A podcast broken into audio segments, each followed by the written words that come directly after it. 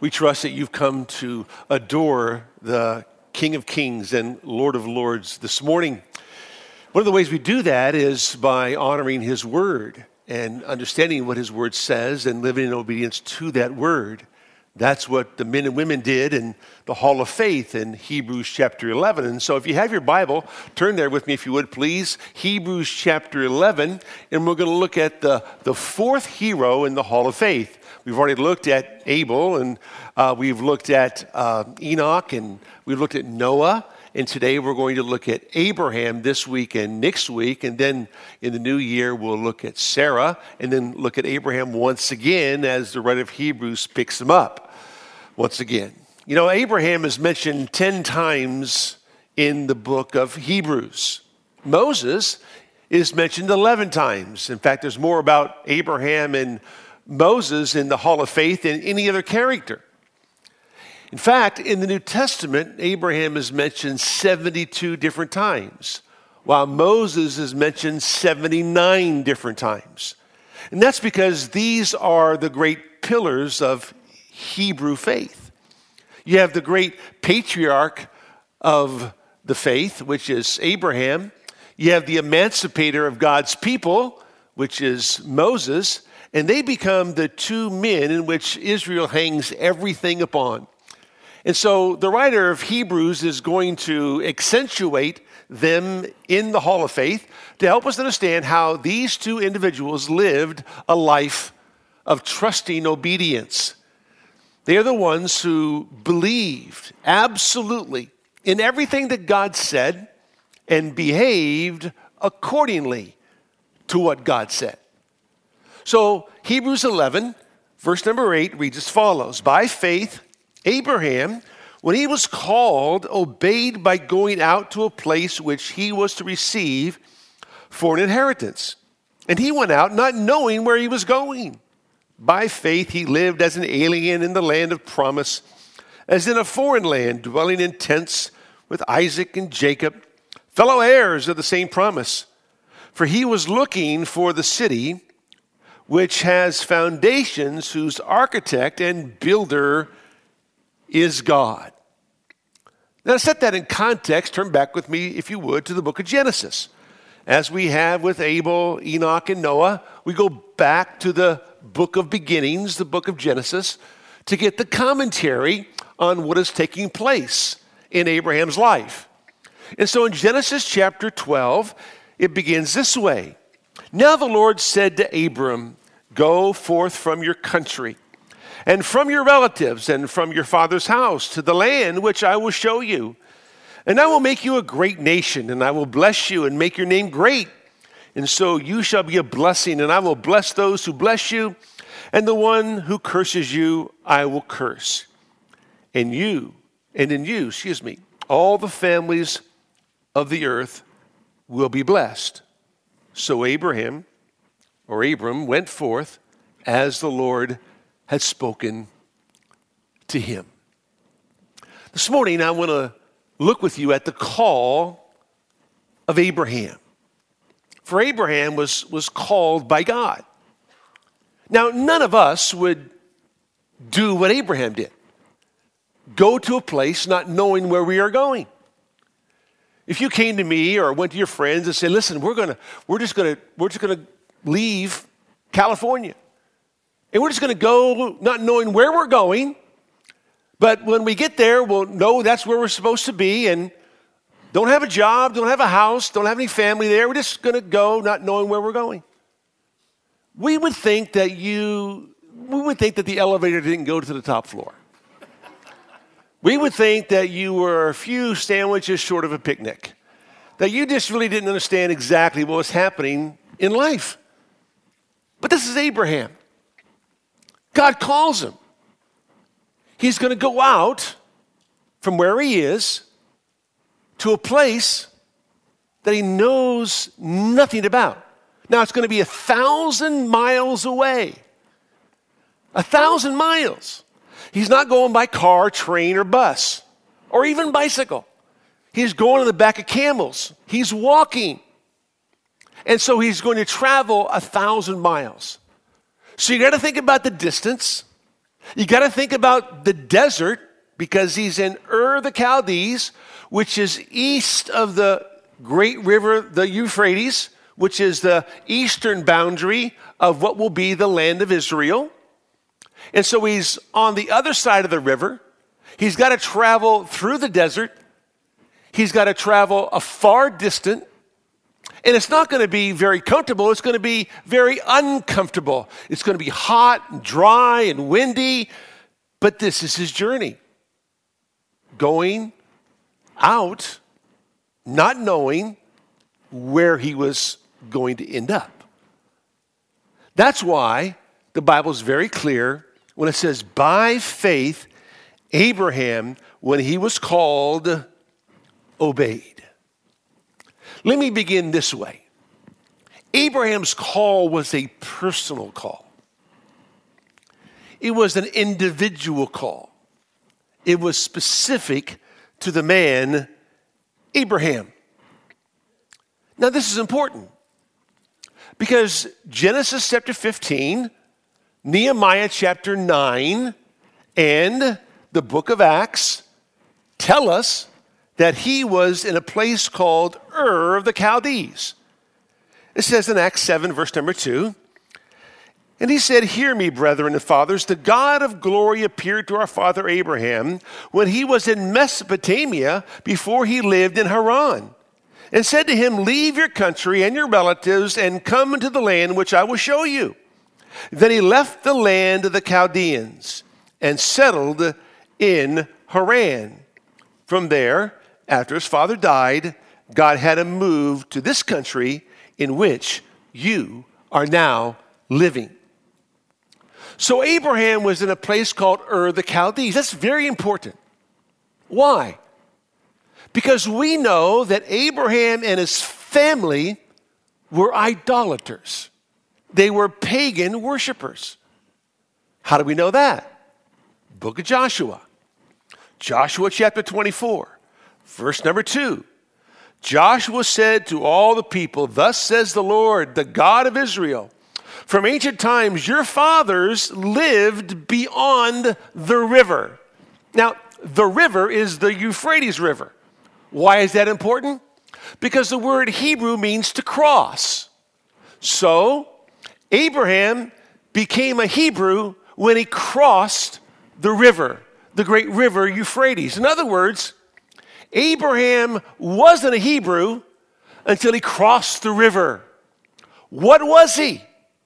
He was a Gentile, just like you and me.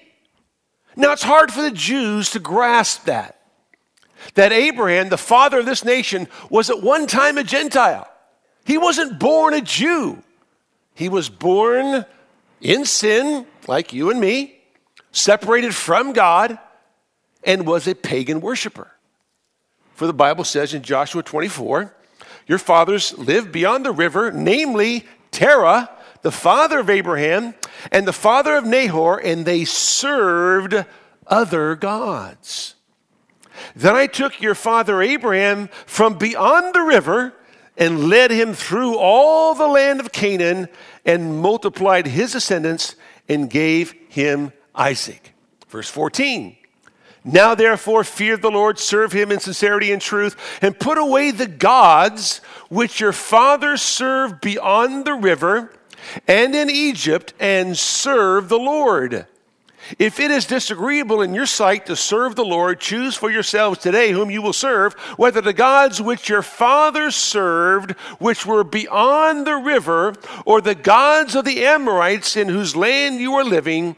But as for me and my house, we will serve the Lord. So, we know that Abraham, his father, Terah, they were idol worshippers. They were pagan idolaters. And God did something unique and special in the life of Abraham. Now, some will say, Genesis 12 says you got to leave your father's house. But the scripture is very clear that Terah came with Abraham. So, did Abraham disobey God by taking his father with him? Or did he obey God? Because his father would die in Haran and then he would move on to the land of Canaan. So, what was Abraham doing? Well, it very well could be that Terah also gave his life to the Lord as to why Abraham would bring his father with him into the land that God had called him to go.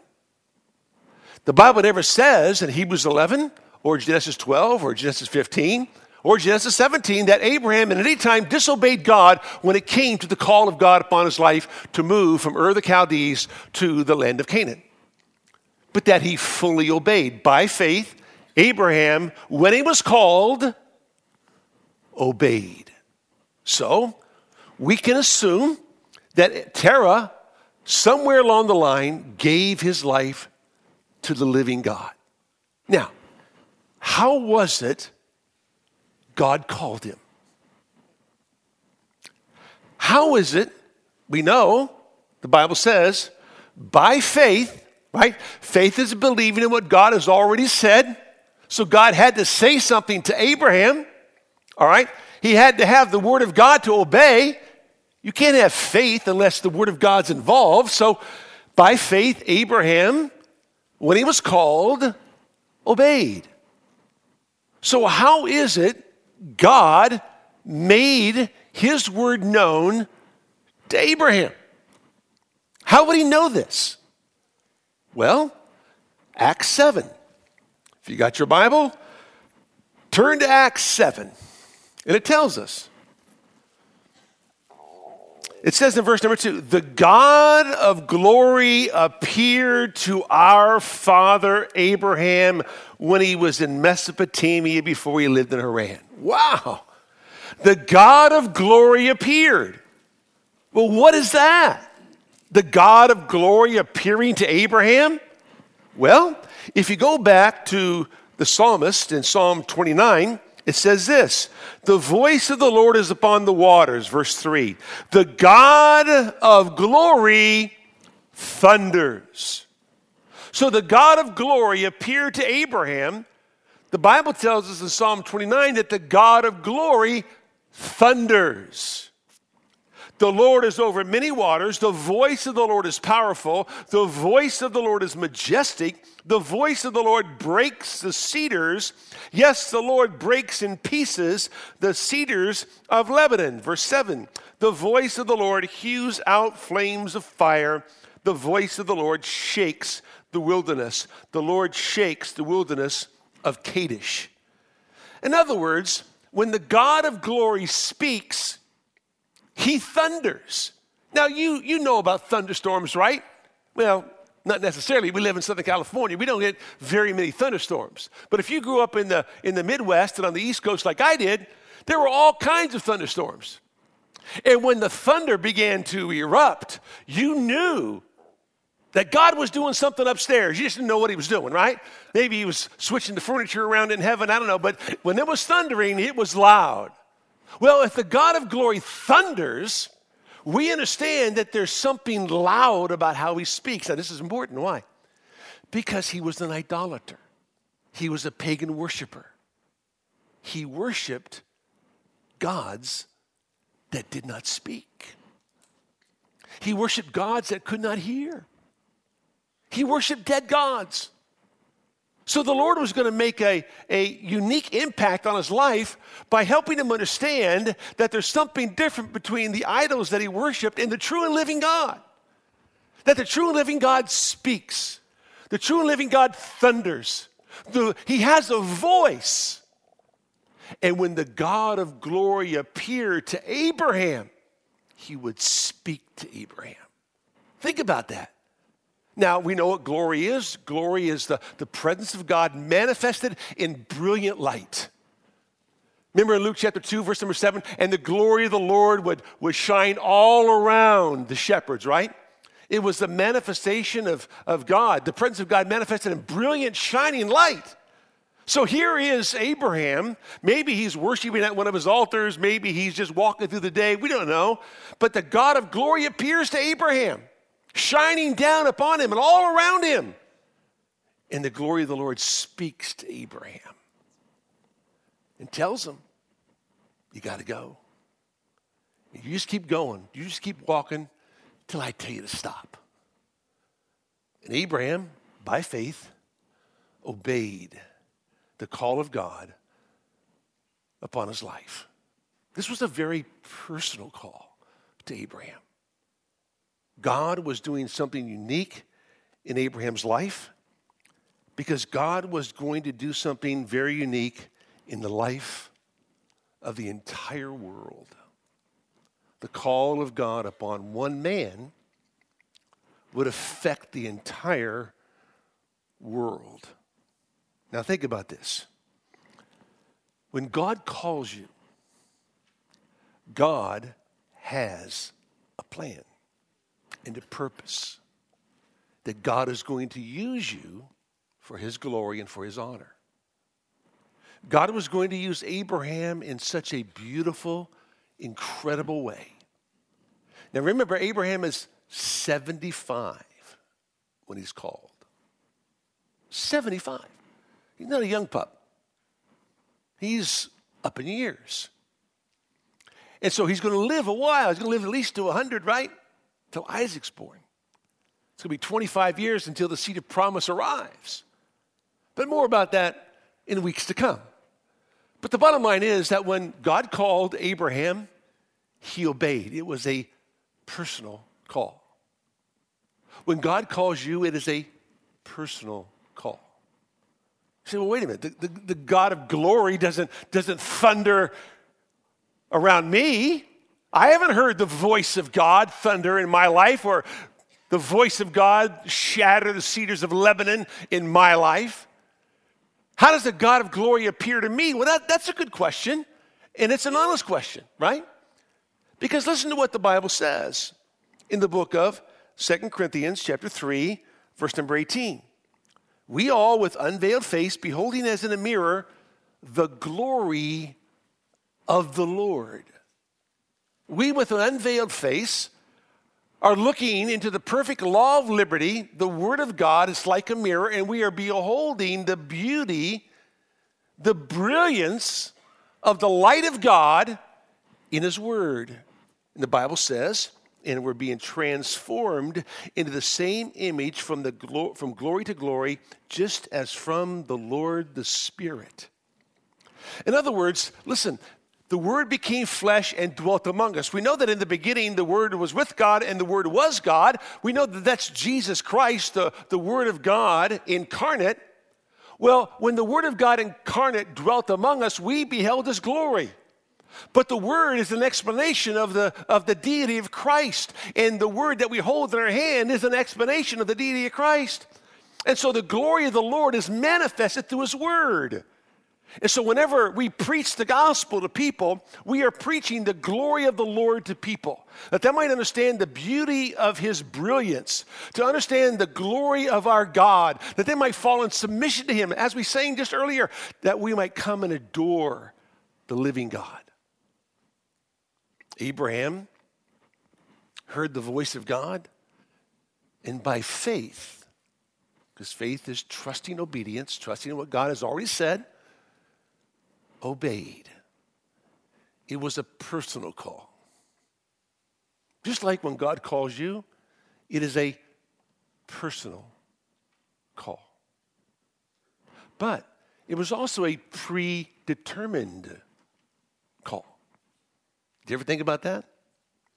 It was a predetermined God call. It wasn't that, that God was thinking, now, now you story the, the earth with the flood, and Noah and his family are, are repopulating the earth, and now, now Abraham's born. He's looking around trying to figure out, okay, who can I use to be the father of, of the Jewish race? Who is it I can choose? Oh, that guy right there. I'll choose him because his name means exalted father. I'll choose him. No, it's not how God works. God had ordained this from eternity past. This was not something he just came up with since the flood. And thinking of a new way to reach the world with the truth of who he is. Nope. This was always the plan. This is the way it was always going to be. So, the call of God upon Abraham's life, like your life and mine, is not only a personal call, but it truly is a predetermined call. In other words, God predetermined in eternity past to call us to himself. The Bible says in the book of 1 Corinthians, 1 Corinthians chapter 2, consider your calling. Verse 26.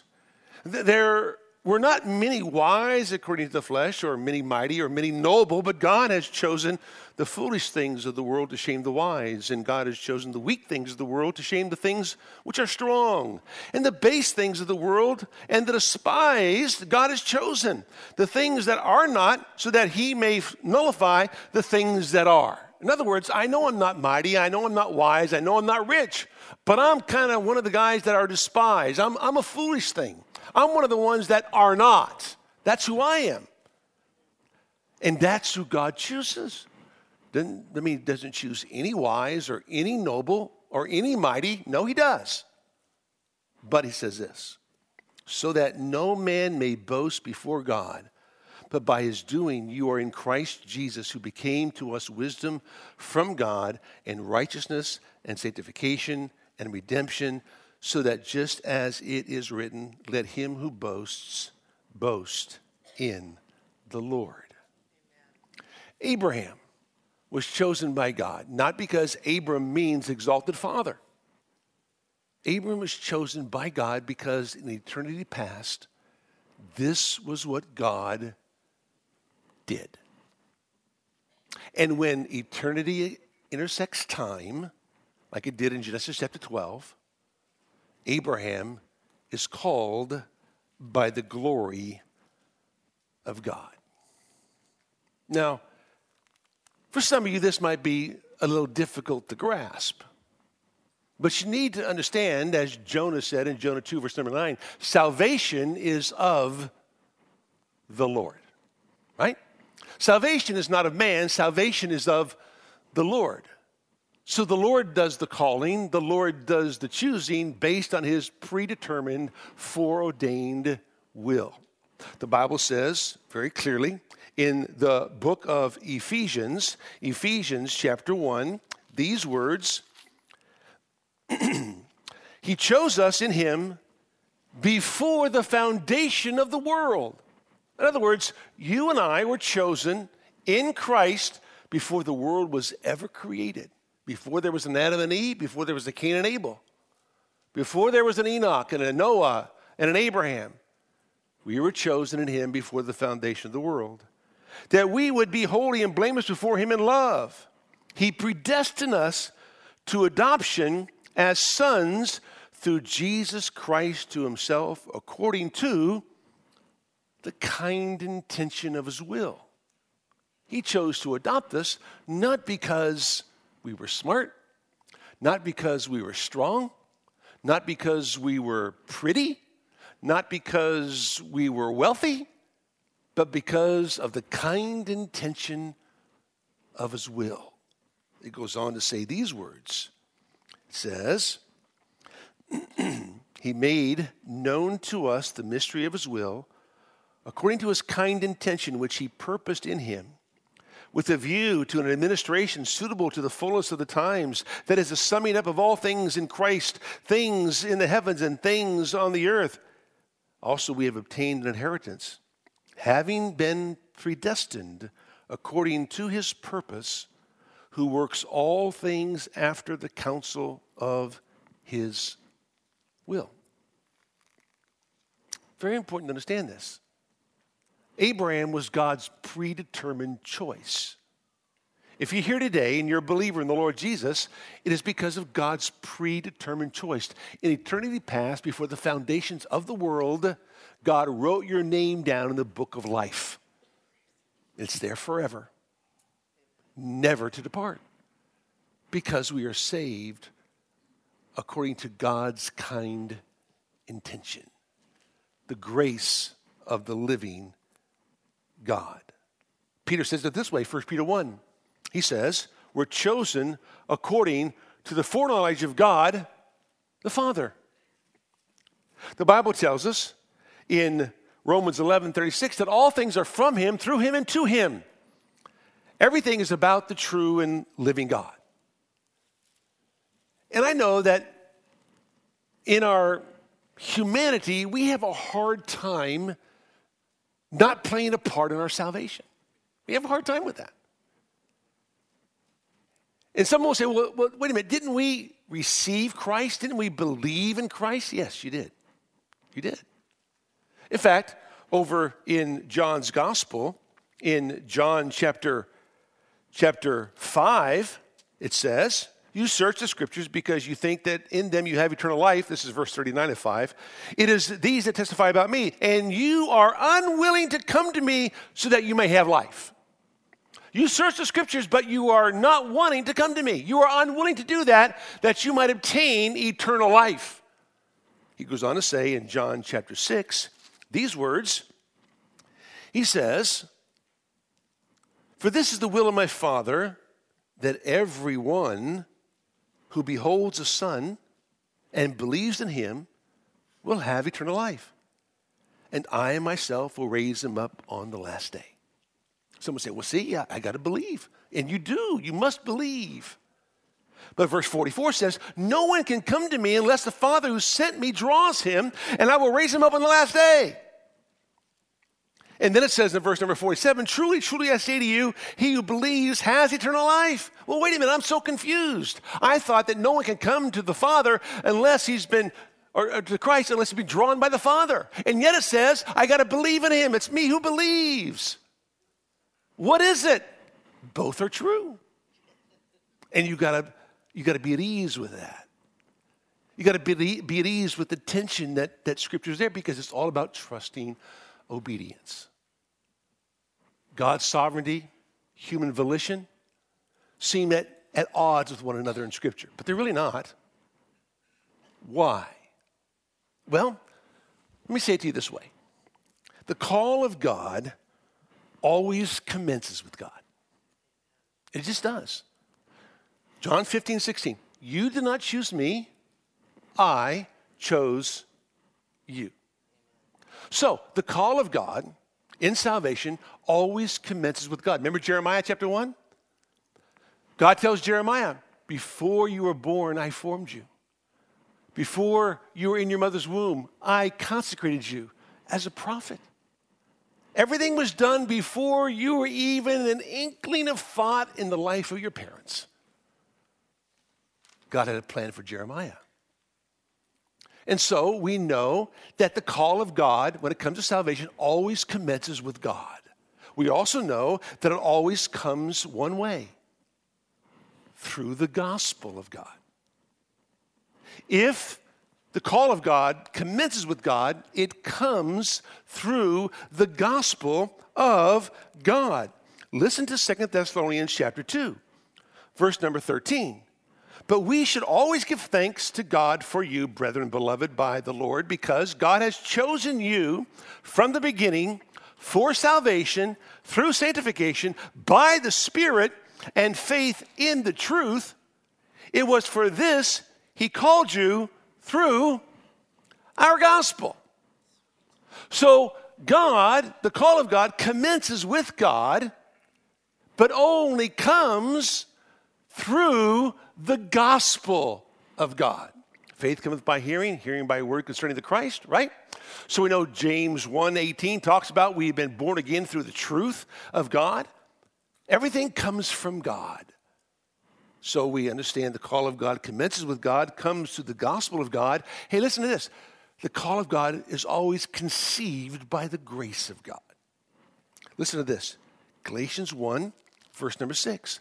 I am amazed that you are so quickly deserting him who called you by the grace of Christ. Verse 15. But when God, who had set me apart even from my mother's womb and called me through his grace.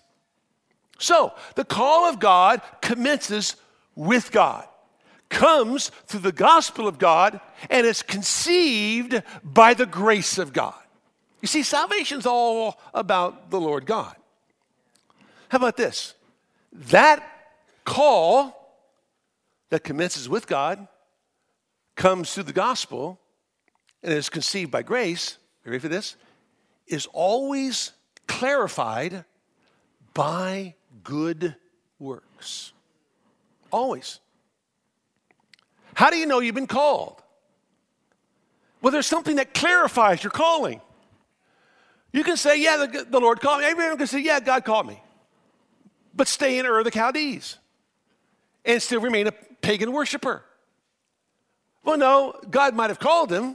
Many are called, few are chosen, but he didn't obey, right? He had to follow what God said, and he did because he was chosen in him before eternity. And so we understand that God's in complete control. But listen to what Paul says in the book of Titus, the second chapter. Titus chapter uh, um, 2, verse number 11. For the grace of God has appeared, bringing salvation to all men, instructing us to deny ungodliness and worldly desires, and to live sensibly, righteously, and godly in the present age. So, if the call of God is conceived by the grace of God, when, when the grace of God appears, it instructs us to do something, to live a godly life. God's grace is very instructive. God's grace does not remain dormant in your life, it's actively working in your life. Verse 13, looking for the blessed hope and the appearing of the glory of our great God and Savior Christ Jesus, who gave himself for us to redeem us from every lawless deed and to purify for himself a people for his own possession, zealous for good deeds. When God redeemed you, He redeemed you that you might be absolutely over the top, anxious, zealous to do what God's called you to do. It's clarified by good works. That's very important to understand. All the people in the book of Hebrews, Hebrews chapter 11, the great hall of faith, their call was a personal call. It was a predetermined call that commenced with God, that came through the gospel, the word of God, and was conceived by the grace of God and always clarified by good works for God. But there's two more. The call of God compels us to be grateful to God. Paul would say, I thank my God that he counted me worthy, putting me in the ministry. He would always give thanks to his God. Remember the psalmist in Psalm 103 Bless the Lord, O my soul, and all that is within me. Bless his holy name. Bless the Lord, O my soul, and forget none of his benefits. Who pardons all your iniquities, who heals all your diseases who redeemed your life from the pit, who crowns you with loving kindness and compassion, who satisfies your years with good things, so that your youth is renewed like the eagles. I said to you earlier this day in our prayer time, Isaiah 43 21, the people I have formed for myself will declare my praises. It compels me to be grateful. I mean, you could think of all the things going on around about you today, and they might be all negative. But if you're born again, there's this compelling desire to give thanks and praise to God for the saving work of God in your life. That call, that's a personal call, that's a predetermined call, is a call that commences with God, comes through the gospel of God, conceived by the grace of God it's clarified by good works toward God and compels me to give thanks to God. But one more the call of God commissions me to go with the gospel of God. It commissions me. Abraham was commissioned by God why? He was going to be a father of a nation. a nation that was to present the true and living God to all the people around them that worship false gods. That there is a true God that lives, a true God that reigns, a true God that saves. That's the God you need to come to. That's the God that we serve. And there would be this seed that would come and bless the nations of the world, which, of course, we know is, is going to be the Messiah. And he would come and certainly bless the nations of the world. But Israel was the vehicle, the Jewish nation was the vehicle by which the world would understand the true and living God. The call of God always commissions us to do something. To do what? To go with the gospel.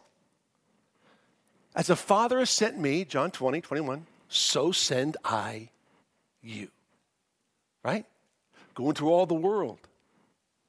Preach the gospel. Make disciples. Teaching them to observe all that I commanded you. Right? Baptizing them in the name of the Father, the Son, and the Holy Spirit. They might understand the truth of all that God is. That's the call of God. Have you received that call? Have you obeyed that call? It is a personal call, it's a predetermined call, it is a purposeful call. Abraham was called with a purpose, right? God had a, had a, had a means by which he would present himself to the world. And Abraham, the great patriarch of the Jewish faith, the great patriarch of our faith, right, is all about how it is he was to present in the land of Canaan to pagan people who the true God really is. He had a very purposeful call. God didn't call him just to go someplace, settle down, have a nice life. No. He called them with a purpose. God called you with a purpose. You think God saved you just to leave you to your own devices? You think God saved you just to say, you know what? Good luck. Hope you make it to the end. No. God saved you. And God has called you to a specific arena by which you live out your spiritual existence so that all those around you will know and hear the call of God upon their life because you're going to preach to them the gospel. You're going to live before them the life of faith. That's what you're going to do. By faith, Abraham, when he was called, obeyed. By faith, you and I, when we are called, we obey. We repent of our sins. We, we turn from dead idols to serve the true and living God. Because all of us, at our core, are idolaters. Before we're saved, we, we worship ourselves, we, we worship something else. Maybe it's our possessions, maybe it's other people, maybe it's prestige, maybe it's power. We're all involved in worshiping something. We're all idolaters. So God has to save us from our idolatry, worshiping other gods that we might come and worship the one true God, the Lord Himself. That's why God saves us. So it's a very purposeful call.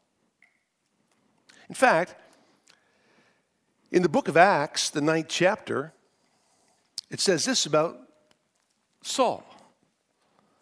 Acts chapter 9. These words are given to us.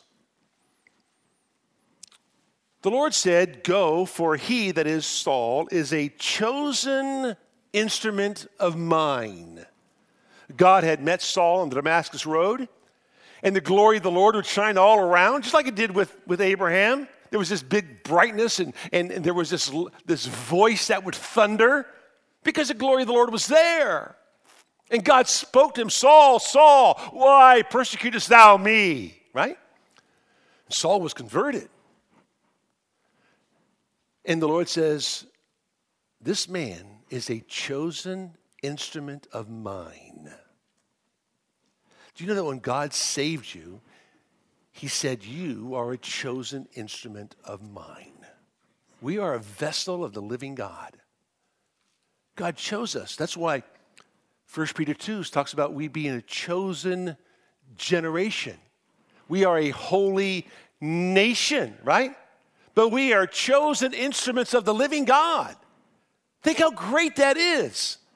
You are here today and you're recognizing over again, being rem- reminded over again that I've been chosen by the true and living God for his glory and for his honor. And the Lord says to Ananias, You tell Saul that he's a chosen instrument of mine. That's a personal call. That's a purposeful call. That was a predetermined call.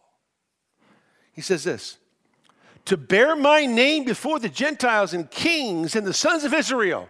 Here's his purpose. He's going to bear my name, not just before the sons of Israel, but actually before kings. If you understand that he was able to go eventually before Caesar while in Rome, he fulfilled the plan of God for his life. For I will show him how much, listen, he must suffer for my name's sake. Do you understand that the personal call upon your life to salvation is a predetermined call? It's a very purposeful call but it will be a painful call. Because all those who live godly in Christ Jesus shall suffer persecution. It was painful for Abraham. He had to travel a thousand miles. He had to travel a thousand miles and face the dangers of the wilderness, the dangers of the desert. It wasn't easy. He didn't live on easy street. And, and, and as soon as he arrived in Canaan, what happened? There was a famine in the land, right? Famine in the land. And if you've been with us for any moment of time, you know that I truly believe that he disobeyed the Lord when he went down to Egypt because he never called upon the name of the Lord to seek his will. He just went because he thought that was the right thing to do for his family. No one wants to, you know, rebuke him for that, but when you realize what took place in Lot's life, his family's life, Sarah's life, Hagar's life, you realize that he made a choice that affected his family forever, affected the Middle East forever. See? But, but, it was a, fa- a painful call. But as painful as it was for Saul, for painful as it was for Abraham, listen, it was a perfect call simply because it was a permanent call. Very important. The gifts and calling of God are irrevocable, Romans 11 29. God never says, Why did I call that guy? I should have made another call to somebody else. No, never says that. The gifts and calling of God are irrevocable. He who began a good work in you will complete it until the day of Jesus Christ. This is a perfect call. Why? Because God in His sovereignty is going to perfect you. He is going to make you just like Him. He is going to give you a perfect, glorified body. It is the perfect call. It is, it is a permanent call. So it was for Abraham, so it was for Saul. And so it is for you, and so it is for me. So I ask you this question Have you been called by the true and living God on this day? If you are here today and you are listening to the call of God upon your life, do not leave without letting one of us, some of us, talk to you about the saving grace of Jesus Christ our Lord. That is the greatest decision you will ever make because it truly is designed by the true and living God. Let me pray with you. Father, thank you for today, the opportunity we have to gather. You are a great God. You are majestic, and you are to be glorified in and through our lives. Lord, may we leave this place energized for the glory of your kingdom and the purpose that you've called us to accomplish for your name's sake. In Jesus' name, amen.